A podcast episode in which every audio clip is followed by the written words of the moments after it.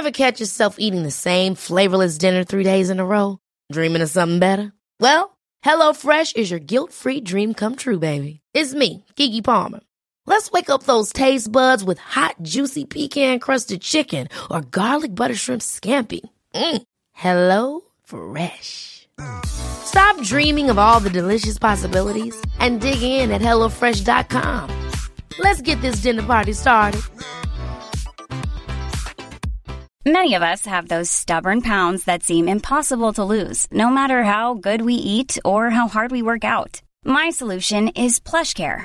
PlushCare is a leading telehealth provider with doctors who are there for you day and night to partner with you in your weight loss journey. They can prescribe FDA-approved weight loss medications like Wegovy and Zepbound for those who qualify. Plus, they accept most insurance plans. To get started, visit plushcare.com slash weight loss. That's plushcare.com slash weight loss. Life is full of awesome what ifs, and some not so much, like unexpected medical costs. That's why United Healthcare provides Health Protector Guard fixed indemnity insurance plans to supplement your primary plan and help manage out of pocket costs. Learn more at uh1.com.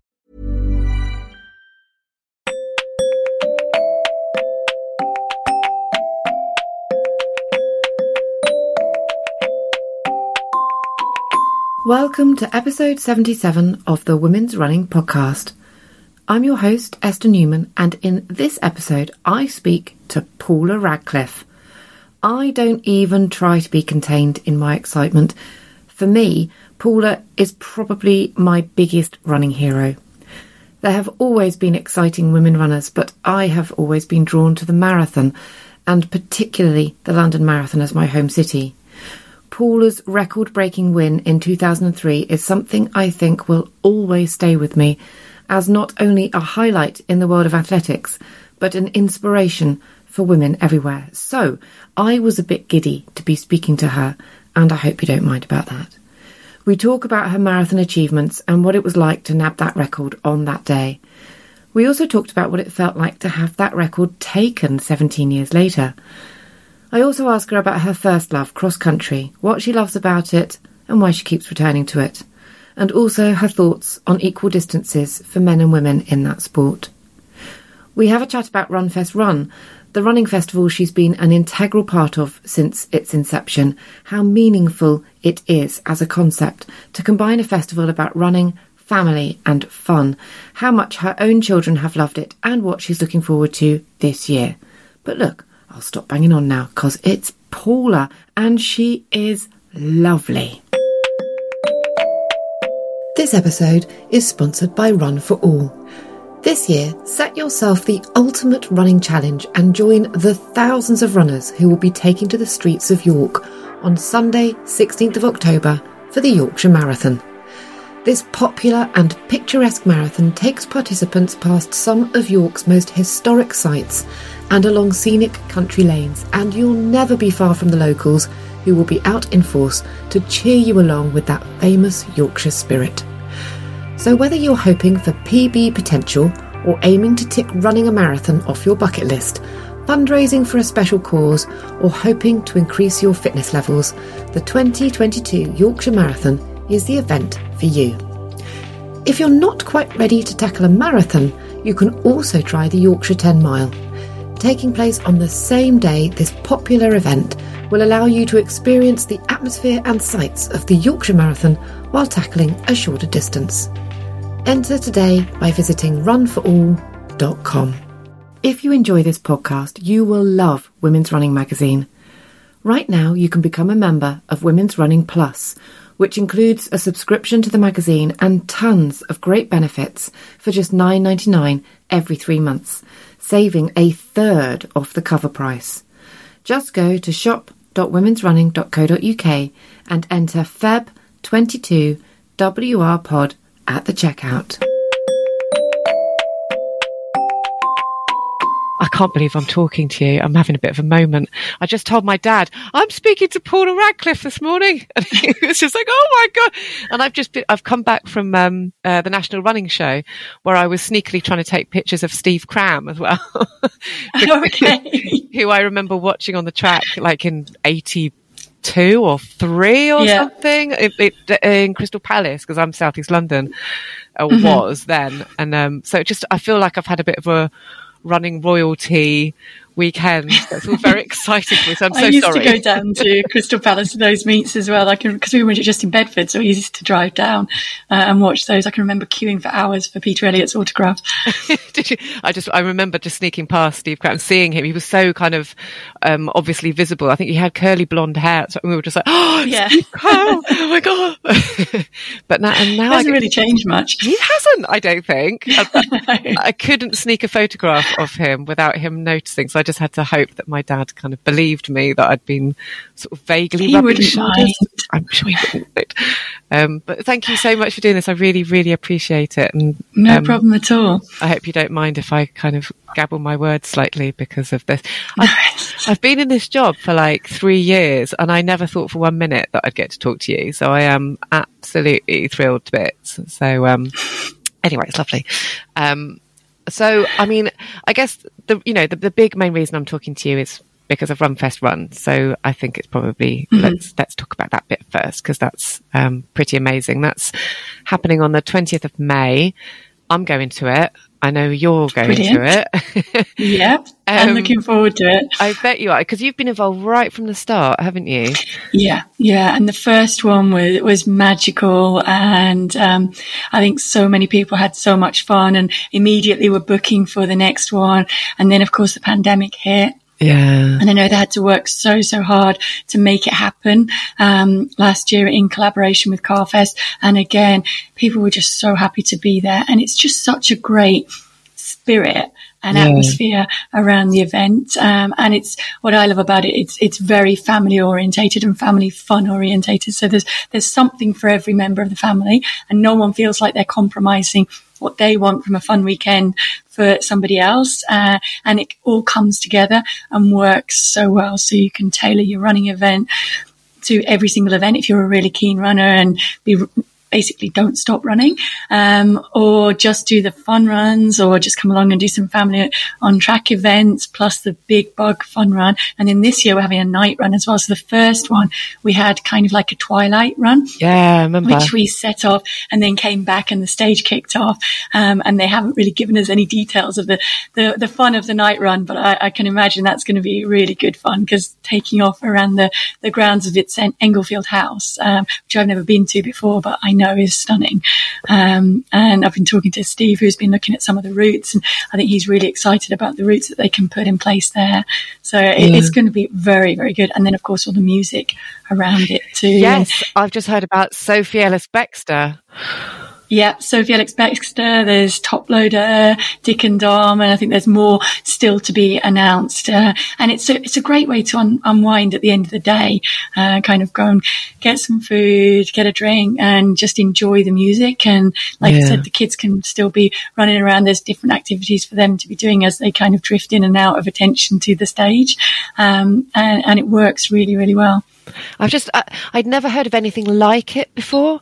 I don't know if there is anything like it. I, I, it's just, you know, when I first, I've only been to that first one, which was just down the road from us at the time. And it was, um, it just had that kind of, you know, I, I, I'd said to myself like 20 years ago, I am never, ever going to a festival again. You know, it's just, I've, I've had it. And then you go to this one and obviously the kind of the emphasis is on running, but it's on families, it's on food.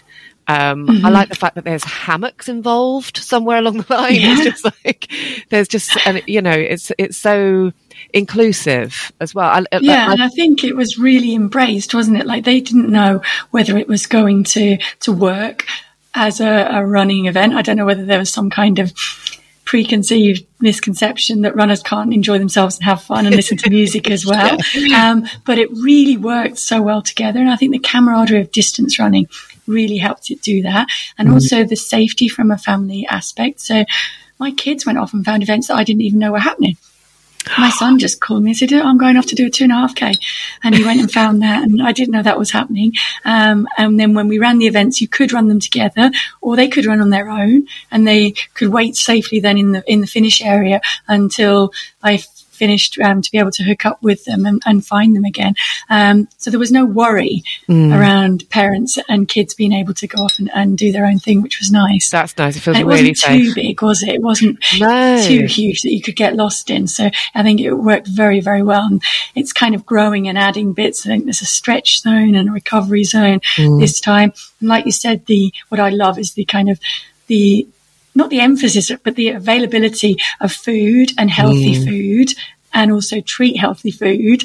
Um, so it works because I mean, runners have an excuse to, to like and enjoy their food. Exactly. Um, and it's a great way to, to find out what works for you and what works well as a fueling strategy as well. Yeah, and I, I, think I also I love the idea that the the sort of speakers that you have there that are, are coming on, they sort of represent. You know, you've got people like Lisa Jackson, who I've spoken to a lot, um, and and writes for the magazine, and but then you've also got Chrissie Wellington, you know, and Jenny Faulkner, and, and it's that for for us for for women runners, you know, it's just lovely to have people that are kind of you know these pro athletes but then also the kind of the normal real runners as well you know. So there's kind of you can be inspired by kind of a whole different layer of people if you want to be. So i think that's that's just lovely for us i think they're really Yeah, good. no, I think that's great, and you can be inspired by the people around you as well. Yeah. Um, and you make friends, I think, over over the weekend because we've all got something in common because we're all sharing a love of the music and the, the festivals, but of running as well.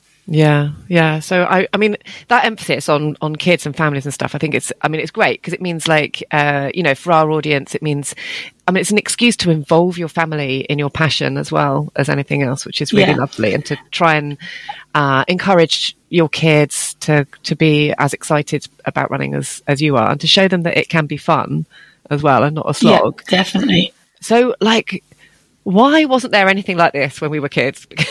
because when I was growing up, there was nothing like that. No, no. Um, and I think, I don't know, because I kind of, running was always fun for me.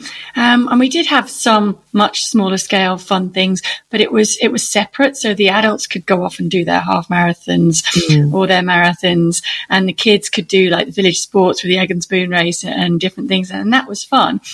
But I don't think there was anything that brought the family together. And I think that's, um, something which was there was a big hole uh, and runfest filled that and people seized on, on the opportunity and then if anything for me the lockdown and, and the pandemic has kind of made all of that even more important now we've all kind of had that luxury or difficulty for some of time spent with your family and kind of wanting to find fun um, exercising activities that we can do together, uh, and also appreciating that quality time that we get to spend together. Um, and now, as kind of life hopefully starts regaining normality, um, being able to keep that quality family time, I think, is really important to us all. We've understood that that's something that was maybe starting to get lost in the pace of life Yeah. before. Um, So there was good. Th- there were good things that came out of the, the pandemic as well, and I think that's one of them. Yeah, absolutely. I, I totally agree. There are some, there are some small silver linings, but we need to hold on to those ones. Yeah, for sure. Um, so, I mean, yeah, you touched on running, you know, when you, when you were a kid and how you saw it as being fun. You were encouraged to do some kind of quite intense running quite early on. You were, you were sort of competing, um, early on. What was that like for you as a kid then? Was it, did it feel intense? Did it feel fun? Um, it was fun. Um, and I think from the beginning it was fun. I mean, I used to, as I said, take part in the, the local village sports and um, sports at schools. And I had a friend who was a year older than me who was already a member of the local athletics club, which was Frodsham Harriers there. Um, and so basically I went home and I said to my dad, okay, as soon as I'm old enough, I want to join the club. So he took me down there and I joined up and that was once a week and I loved it. Um, and then when, when I was 11, we moved down to Bedford. And the first thing my dad did was research all the local athletics clubs and he found Alec and Rosemary Stanton at Bedford County. Um, and one of the best things he did there, because I went along and joined the group. Again, loved it. Kind of, my parents and Alec were very good in that they let me set the pace of, of how serious I wanted to be, or any of the other girls wanted to be Yeah. um, according to how much we enjoyed it. So I can remember after my first national cross country, I was 299th. I was really pleased because my dad pointed out I was in the first half of the field. There were 605 under 13 girls that day. and, um, I on the bus home, my coach came up to my mum and said, well, does Paula want to come running twi- uh, twice a week? Um, and she could then be part of a team that I'm trying to get built up to, to win the national cross country title the next year. And so she turned around to him and said, well, why are you asking me? It's her that you need to ask. And oh. so the fact that he thought I was good enough to make that team, because I hadn't been in the scoring team that day, um, was enough for me to kick judo to the curb uh, and go twice a week to athletics. Um, and I think where Alec was very, very smart and still is with the group that he coaches, even though he's 80, in, I think he's about 87. Um, so he's still down at the track on, on, Tuesday and Thursday nights with the girls. Um, and what he did was focus on quality rather than quantity. So what we learned to do was kind of to hone that racing experience in mm. also sometimes in training because it would be fun wise racing each other and getting the most out of the training, but it wasn't huge quantities. Didn't take a huge amount of time out of an 11 year old's week, um, 12 year old's week. That would be maximum two hours uh, of the week doing that and then racing at the weekends if we wanted to. Um, but it taught us the skills of racing and being part of a team as well taught me all the good things that sport and, and, racing can bring you without ever the pressure being just on me alone. Mm-hmm. It was mm-hmm. always spread across the team. And I think the fact that we did then win that national cross country title the following year and I was fourth really brought home to me the lesson that the better that you prepare and the better that you, harder that you work for something, the more likely you are to, to achieve it. And so was, was the focus then, um, purely on cross country? Um, no, it was cross country and track in the in the summer.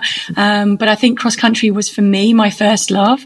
I just um, still do love the the feeling of it, and um, just being able to to tune into your body and to race the course and the people around you and not worry too much about times and split times um, and things like that. And I think it it suited my strengths, and I was lucky in that I found it very early on. And it's also it, it was fun to me. I mean, I took my son along to the local um, cross uh, departmental cross here in in France last week, and I was looking around. And I said, "But this isn't where, where's the mud? There's no this, this isn't proper cross country." and they said to me, "But you don't like that?" I said, "Yeah, kids love it. Kids love to be having fun, running around in the mud, sliding down, jumping over ditches, and and things like that. It adds an element of fun to it that." There weren't a lot of things like that when I was growing up. There wasn't a huge choice of sports that for me, I was like, okay, that would be fun to go and do. Um, and so that's why I think I, I really love cross country. And I think the training and the grounding that it gave me stood me in really good stead for the marathon later on. Do you, do you prefer cross country to road racing then? No, I, I love road racing as well. And I think it's because the, the nature of them, the, the the nature of both are very, very similar. Mm. Um, it is about knowing the course and about running to your strengths on different parts of the course. And really, particularly in the marathon and the cross country, it's about judging your body. Um, so it's not about running a specific pace all the way through. It's about being able to manage that pace on different parts of the course and different elements of the course where you can run faster and where you can run stronger and knowing what those are. So, um, I think all of that teaching that cross country gave me without me realizing it. I didn't know what I was learning. I just thought I was having fun racing. Um, but that really helped me to know my body very well and to know my strengths and weaknesses when it came to the marathon and to be very confident in judging my pace to get it right, to get the most out of myself in the marathon. Yeah, I think it, it, seems to. I mean, I was talking to a runner over the weekend who was talking about it being such brilliant training for road runners to do cross country just because of the different skills and techniques that you need to, the strengths that you need to build up and the kind of, you know, the ways in which you're, you know, the proprioception, all that kind of stuff that you build up when you're running cross country, which you won't do if you just continuously run on road. Um, which is mm-hmm. for me, someone that is terrified of a, the cold, B, the mud. It, it, it feels like a very alien concept. It's a different, it's a different type of feeling though when you have the, the spikes on. And that's what I was explaining to, to Ralph last week. Um, like if you run downhill in trainers on mud, you're going to be scared. And yeah. even a top cross country runner will because you're going to slip. Um, but if you run down in the proper spikes, there's a confidence uh, that gives you, and it's learning then to be able to let yourself go and to go with it and trusting that the spikes are going to do it. And the only way you do it is by putting them on and, and getting it right and trying it. Yeah, fair enough. Fair enough. Um, to to just talk about something ever so slightly political, and uh, it's not because I want to be controversial here at all. I promise.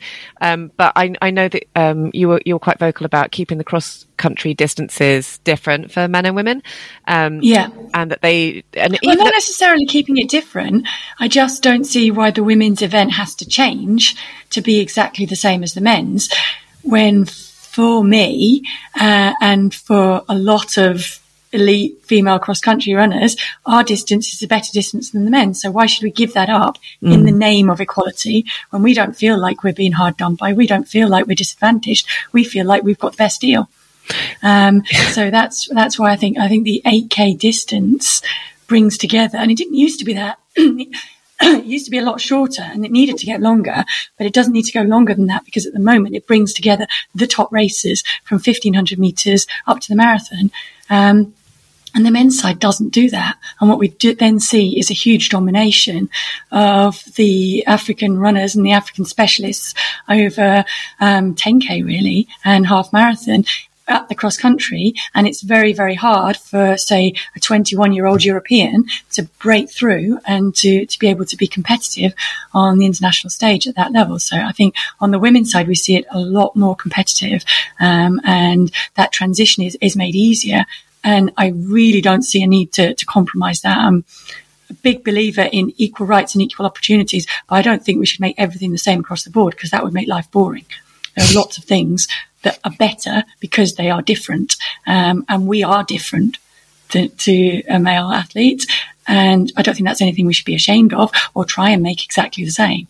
I think we should just celebrate the fact that we've had the chance to pick the event that works for us uh, and to make it work. And also cross country isn't about the distance, so it doesn't really matter if it's 7,800 or 8,500. It's more about having the key elements of cross country in the course um, and and celebrating that. And I think one of the big things for me that is important about cross country is that competitiveness uh, and that coming together. So you get the chance to race somebody that you might never race on the track or the road. Mm.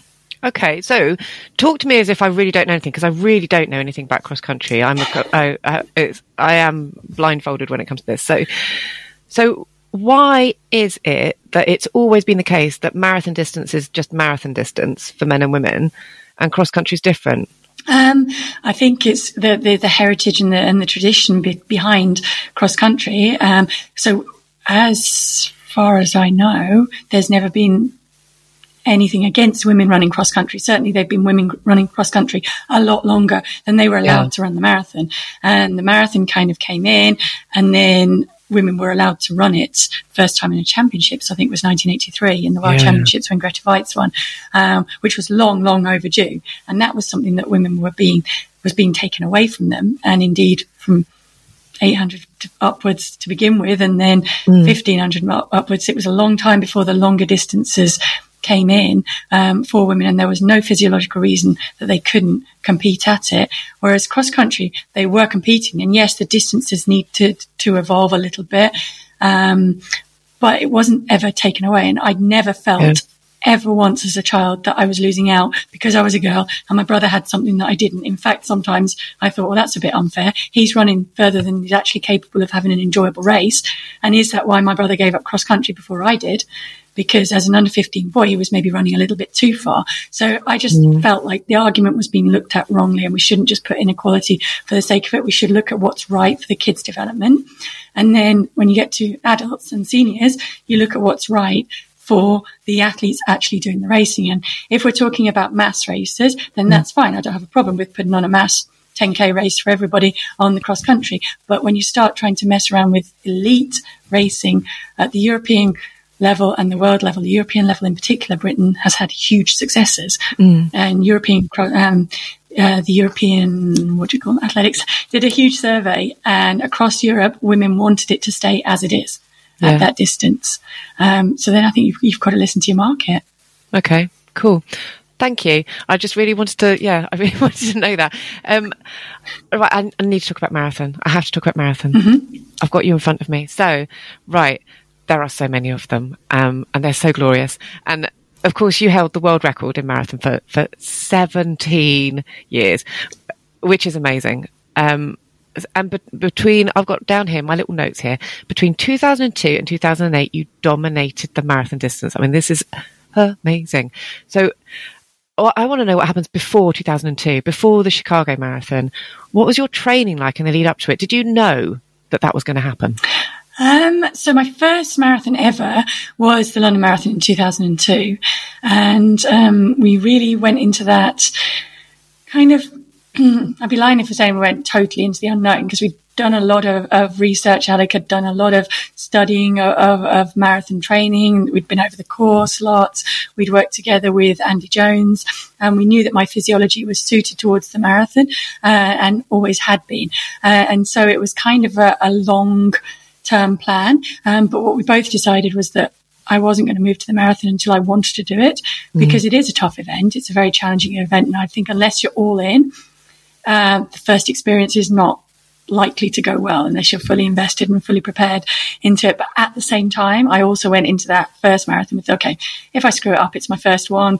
I can kind of play around um, a little bit and I'm going to get the answer am I good at the marathon or not? Because as much as on paper you can be, it has to pan out in the race and yeah. you have to take to it and, and to, to judge it well because the marathon is like that. And some people on paper might be excellent marathon runners, but can never quite get it right in a race. So, um, I think I went in with a little bit of anticipation as well because I really wanted to to be good at it and to enjoy it.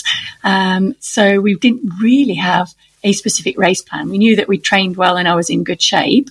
And um, then Alec said, just just go with it, just run with the group and enjoy it, and just basically feel it out. And if at some point in the second half you want to get moving, um, then you can do that. But really, don't worry about any time, times or mile splits or anything. Just mm. race this one. Um, and then I ended up with a lead at seven miles through Cutty Sark. And I looked behind and I thought, oh, I didn't intend to do that. I think it was just the crowd was so noisy through there that that spurred me on and I built up a lead without um, realizing it. And one of the things my dad had always said to me growing up was if, if you have a lead, don't throw it away because that's just a mental pick me up to everybody that catches you up again. And so I thought, okay, well, it wasn't part of the plan, but I've done it now. So, um, I might as well keep going with this one. And I really kind of, I don't want to say playing because I was working hard and I was putting in everything that we trained hard to be able to do, but I wasn't thinking about any particular targets. And it was only when I turned onto the Mall and I saw the clock and I saw the clock said 218. I thought the world record is 218 and I had no idea. I had no idea that I was that close to it. So I crossed the line and I immediately said to, to Gary and Ali, I said, I, I can get that world record. And so then we planned for Chicago. So a lot of the summer of 2002 was done with an eye on the Commonwealth Games and the European Championships because I hadn't won anything on the track and I wanted mm. to do that, but also with a bigger eye on getting it right for Chicago. So that influenced my decision not to double up at the European Championships on the track and just to take four or five days off and then get into the um, build up for Chicago. Uh, and I think then knowing what we did know from the training and what had worked and what maybe hadn't worked going into London, we were able to kind of assess that I was a little bit further on than I had been in London by the time that I went into Chicago. So that really helped. yeah, I, um, I was thinking, um, uh, bringing it all back to me, which I always do. Um, I was thinking about whenever I run a race, I used to have a bit of a thing where I would watch um, Chariots of Fire, right, before, before I race mm-hmm. to kind of get me all in the sort of running mood. Um, but more recently, it's just run, it's just watching that last bit of you when you get the world record in London, when you do, when you run that last bit down the mall. And it never fails. I'm going to really try not to here, but it never fails to make me well up because it's, it's, there's that mixture of joy and pain which I think is just sort of, it's like, oh my God. And even when you're watching it, when you know what happens at the end, you're still like going, oh my God, oh my God, oh my God. and looking at the clock. Because it is. Can you remember it? Can you remember it as clearly as I can? Because yeah. Yeah. I mean, I think that's one of the areas where I'm really blessed to have been a marathon runner. Um, I think if you're Usain Bolt and you set a world record, you've no idea you've set the world record till you've crossed the line and looked at the clock. Um, but when I was running in the marathon, when I was running in Chicago and when I was running in London, I knew for the last mile that I was going to set the world record. Um, so at the same time, I was trying to push my body on as hard as I could to be able to, to set a, a time that would stand for as long as possible and to get every last bit of energy out of myself, but also saying, okay, like this is, a huge experience. Make sure that you take in the memories as well. Um, and they, I mean, the London crowd is phenomenal and I think is hugely instrumental in the fact that I, I set that record there in the first place and that I always ran so well in London. The support that I got was amazing. And I couldn't hear myself breathing, which is probably a good thing because I was breathing pretty hard. Yeah. Um, and it's just, it's just like a wall of noise and of energy. Um, and of course, when you know that you're going to break the world record as well, that's an extra bit of energy um, coming from somewhere to help you try, try and kind of get a little bit more out of myself. Uh, and then running up the mile. I mean, when the London Marathon is something that you've grown up watching since that first London Marathon back in, in 81 and then watching my dad run it, um, to actually find yourself running up that iconic finishing straight with Buckingham Palace in the background. Obviously, you don't really quickly take it in when you're yeah. finishing around there. But um, to, to, actually find yourself doing that and setting a world record is for a British athlete. I don't think there's much better feeling than that. I mean, I would have loved to have been able to compete in the Olympic Games on home soil and see what that felt like. But nothing for me could beat that feeling that I had that day. And it's kind of like everything's hurting, but everything feels amazing at the same time. And if they'd moved the finish line another 100 meters back up the road, you would be able to, I would be able to do it. Um, because it's weird. It's just like you cross the finish line, you suddenly realize how exhausted you are and everything stops. And even to walk or try and warm down is hard. Mm. But if they did move it then, that energy, you would be able to keep going. Would Not another mile, but another hundred meters, you would be able to. what What was it like afterwards? What was the? I want to know what the pressure was like. There must have been. I mean, obviously you have the euphoria of it and and all of that. Um, but I just assume it must be pretty intense the pressure to maintain that record, that pace, you know, to, to, to carry on, to kind of break more records, to do more things. Did that felt pressured? Um, I don't know. I don't know if I felt that. Um, I think I thought, I remember when I crossed the finish line, Dave Bedford came up to me and said, I don't think I'm going to see anybody beat that time in my lifetime. And I just turned around to him and said, well, what are you on about? I'll beat it next year. um, so I did, I did think I could go quicker at that point. Um, but I also didn't feel a pressure that I had to. Um, I think I felt like, okay, that's, there's a little bit of not an anticlimax, but a little bit of, okay, that's a goal ticked off. Mm. I'm not going to let myself get caught up too much in the importance of that because it's ticked off. I'm going to celebrate it a bit now and then I'm going to look, move on to the next target. And the next target for me was the Olympic Games. Mm. And that then didn't work out. So that for me was a much bigger pressure and much harder to deal with something not working out than something working out because I, I had the world record. I'd done that and whether I improved it or not, there were other areas that I could concentrate on um, improving and running quicker. Uh, and so I wanted to keep trying to, to run faster on the track and I wanted to run faster over that distance, but I didn't feel that as a pressure. I know that Gary felt a lot of pressure. Um, because suddenly there were a lot more demands on me, um, which was harder for him to, to manage and to juggle with. And also he mm. was my manager, and it was a lot, um, as well as a training partner and as well as a, race manager. Um, so that all became a little bit too much. So we had to learn to manage those pressures um, and kind of take on help uh, with that. So it wasn't all stuck on him. And there were times where he could just have me as his wife, and oh, it wasn't a pressure of me kind of just only being there as, an, as, a, as a runner and as an athlete. Yeah, um, and. I mean, with with all these, with all the marathons that you've you've run, do you have a do you have like a favorite one in terms of like the course itself, or do you have a favorite one in terms of like the memory of that race day? Um, I have a couple. Um, I mean, I, I, I, love all of them, um, and they're all special in their own right. But London, I think, obviously because of the things I've talked about, because it's the race that inspired me to take up running in the mm. first place when I saw Ingrid Kristiansen setting the world record. Uh, it's the race that I grew up. It feels for me like it's my connection with my dad as well, because that's, he was the one who was running it that first time and supported me so much through all of them. And because of the London crowd. And as a British person, as I've said, it's there, there's nothing that can beat that feeling of setting a world record in the London Marathon. Um, but New York for me is also a very special race. Um, I love New York as a city. Um, I'd set uh, myself a target of winning all of the distances in New York from the Fifth Avenue mile through the 10K, the half, and the marathon. Um, and I was able to do that. But also for me, it was my pick me up city. It was my feel better city. So it was the one I went to in 2004 after Athens. I went back in 2007 after I'd had Isla, uh, and I won there. And then I went back in 2008 after the Olympics didn't work out again for me. Um, and it was always a place where I could get back to and have fun. Uh, and it's still a place that I get to. And the first thing that I want to do is put some running shoes on and go run in Central Park.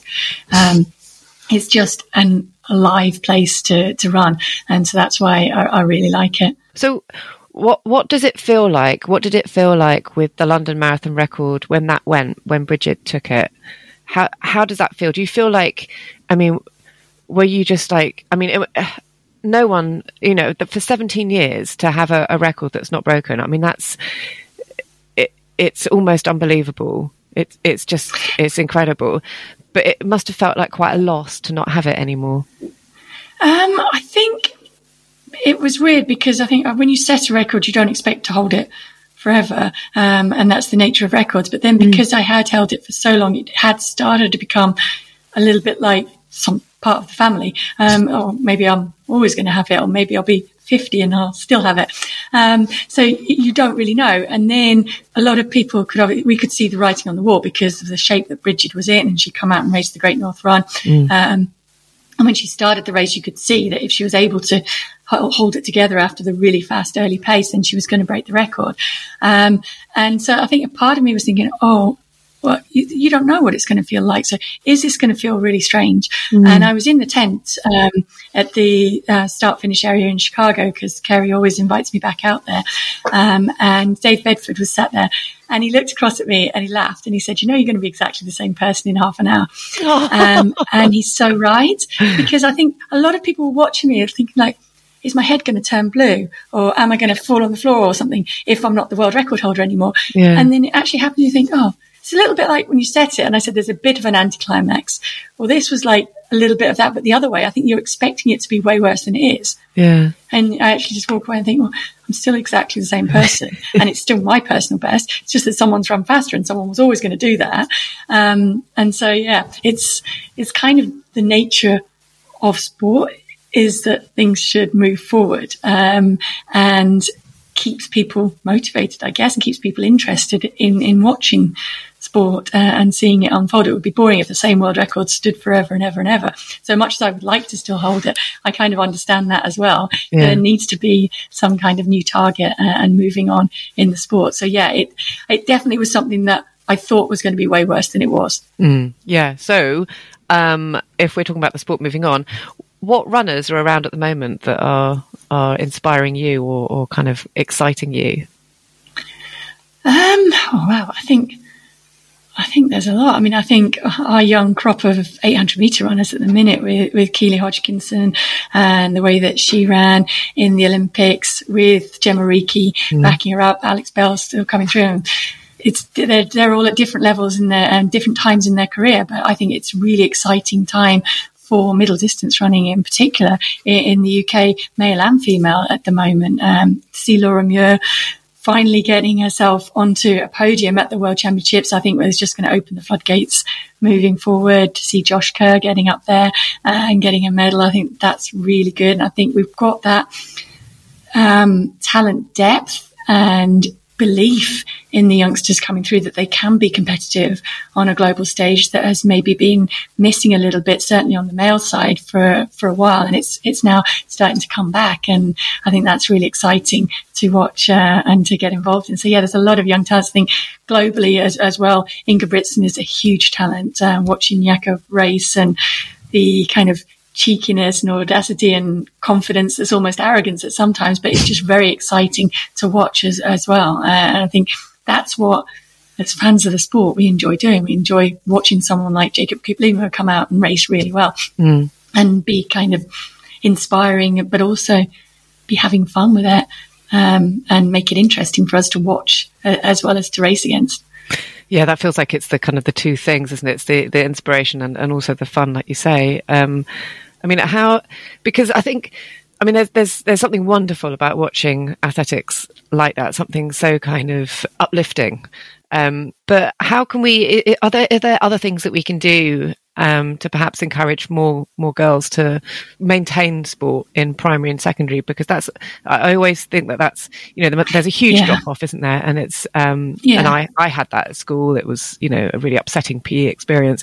What can we draw from that? How can we encourage them to to carry on? I think there's there's a lot of things that we can do and I think in some ways the the pandemic made it worse and in some ways it might have actually helped with with girls a little bit because it might have given them more time and more flexibility in the day to do their sport and do their activity on their own terms um, and I think girls going through the bodies are going through a lot of changes there's a lot of different peer pressures that are maybe slightly different on the on the male side so the boys quite happy to go and have a kick around in the park with with their mates.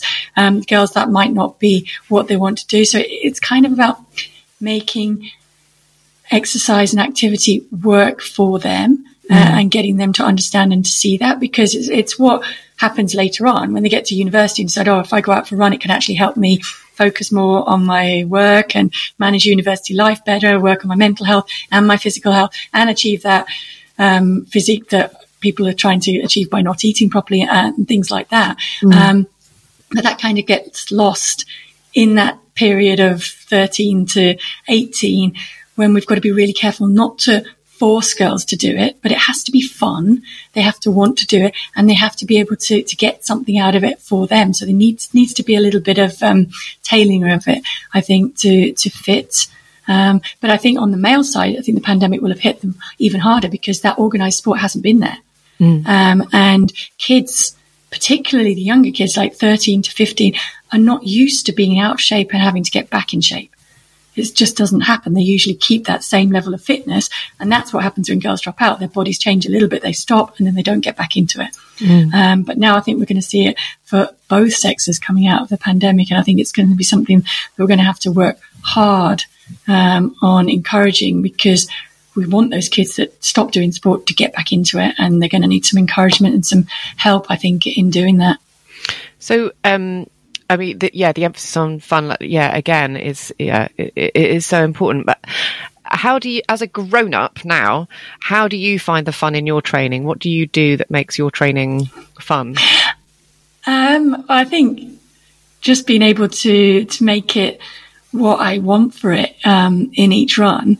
Um, so sometimes if I really want to rediscover the fun, I'll go for a run with my kids and we'll just let them mess around and let them do the things. So they pick how far we're going to sprint to and they can beat me at those things. And we'll go around a twisty course. Um, I'll go exploring off on a trail run, um, and just think, oh, okay, now I've got time. I'm just going to see where this trail goes, uh, and where it goes to. Um, so it's a different kind of, of fun to, to what it would have been when it was fun, but it also had a purpose. Mm. So each training run had a specific thing that I was trying to achieve from it. Now I'm not. I'm just going out for fun. So I can really just do whatever I want. I can go on autopilot. Um, and Isla said to me the other day, she said, um, we were driving and I was supposed to be taking her somewhere and I went the wrong way. Uh, and I went the way that I always take her to hockey training every week. And she said, well, why did you do that? And I said, oh, I just must have been autopilot and I wasn't concentrating. And she said, oh, but you do that on runs all the time. And I do. I just I'm, I don't go out with a plan of where I'm going and I don't consciously think I'm going to go that way. I just run and see where it takes me. Um, and that for me is a little bit of fun because I, I, know I'm not lost. I've got a very good sense of direction. So I know roughly where I am. Mm. Um, and I'm just exploring. And that has been always fun for me, even when I was little. But then I would obviously explore with my dad or with somebody. So I didn't get completely lost. Uh, are you ever going to run another marathon? Um, yes, because I still have on my bucket list to finish the, the marathon majors. So I'm still missing Tokyo and Boston. I kind of loosely made a promise with Joan Benoit Samuelson to run Tokyo together because she's also missing Tokyo. Um, in 20, right when the pandemic hit. So it would have been 20, 2019 or 2020. Mm. Um, we have, not been able to do that yet. And I'm also missing Boston. So I would love to do those two. I don't think there's any goal to, to race them competitively. Well, I know there isn't. Um, but it would be more for an experience for me. So something like the honor of being able to run with Joni or to run with someone to help them get a personal best. That's kind of where I enjoy racing when I race now is not really racing for me. It's racing to help other people get more out of the race and more enjoyment because I'm let's face it, never going to touch my PBs again unless I reset them all. we'll do that then. Um, I, I, also, I just wanted to um, almost lastly just touch on Families on Track, which I was looking at, um, which looks like a, uh, an incredible endeavor. Um, can you explain what that is about? Yeah, absolutely. That's again just um, a concept that I came up with. The kids had kind of asked and said, "Why don't you arrange or organize something like this?" And I am really passionate about family time and about families being able to spend quality time together and the importance of physical activity and physical activity brings so much to, to mental as well as um, physical well-being and to that bonding of the family um, and just feeling better to achieving better in school um, to learning what works for you and how to support other people and how to ask for support yourself. Um, so it was kind of trying to bring all of those things together in a fun day out for the family. So we didn't want to make it ultra competitive although there is kind of an understanding that amongst the family there will be some competition, and certainly the brother and sister are going to try and beat each other around the loops. And they'll laugh if they run faster than the dad, and that's naturally going to happen. And I don't think there's anything wrong with that.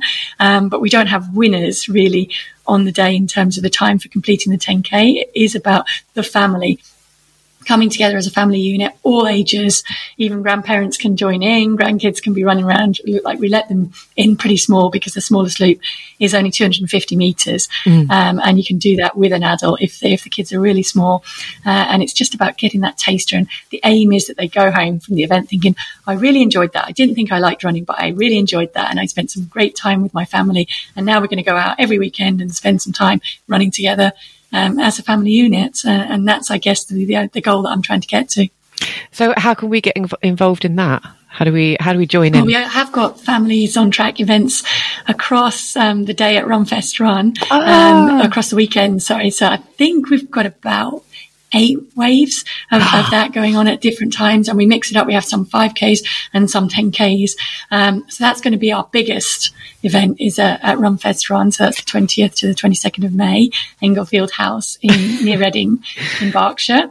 And then we've also got Durham, which was our first one. In mm-hmm. 2019 on July the 16th. We've got an event in Newcastle in August.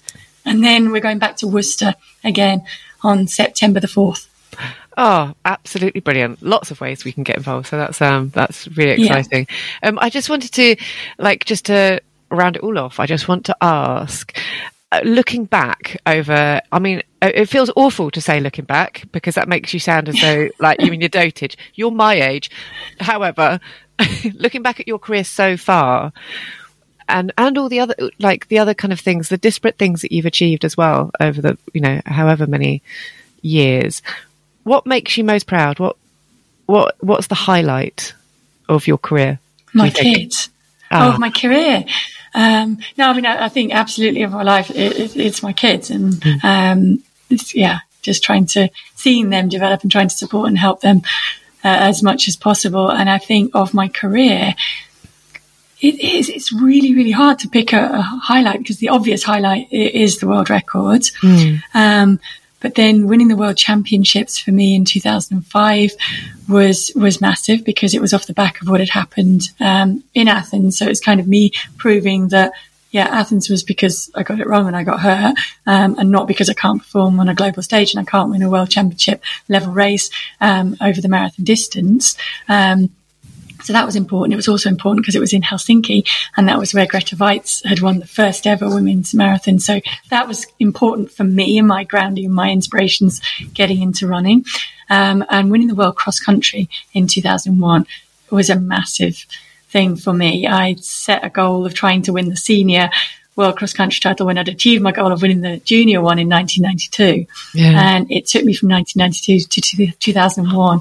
And there were a lot of seconds and thirds and fourths and 18ths and fifths. And I felt like, oh, am I ever going to be able to win it? And then I won it that day in what felt like a sprint finish. It wasn't really a sprint finish because it was into the teeth of the wind and knee deep in mud. Yeah. Um, but it was in the finishing straight, and everybody had always said that I couldn't um, outsprint the Ethiopian girls, uh, and I did that day. So I think that will always be a personal highlight to me. And we talked about my love of cross country, and also yeah. winning that day is what enabled me to kind of tick that off and say, okay, now I can move my focus to the road and to the marathon because I've achieved what I wanted to do on the cross country. And I think it would have been harder for me to mentally go all into the marathon if I hadn't have won that day. I did yeah. go on to defend it again the next year in, in, Dublin, which was maybe a little bit of the pressure being off as well. And it's kind of now my main focus is on the marathon. So this is a bonus if it comes, uh, and it did come. But to be able to to win that in 2001, I think was a big turning point in my career. Oh, fantastic. God, it's been an absolute inspiration to talk to you, Paula. Thank you so much for chatting to me. I feel um, no problem at all. Thank you. I honestly can't wait to tell my mum. it's just an absolute highlight of my career has been talking to you. I think so. Um, this has been wonderful. Thank you so much. Thank you for listening. Do please email us at wrpodcast at anthem.co.uk with any questions or any running stories, as we'd love to include them in a future podcast. This podcast was recorded using Zencastr. The editor and composer was David Newman. Please hit like and subscribe, that way you won't miss the next episode. If you like the podcast, you will love Women's Running Magazine. This February, you can become a member for just $9.99 every three months saving a third off the cover price. Just go to shop.womensrunning.co.uk and enter Feb22 WR at the checkout. Happy running!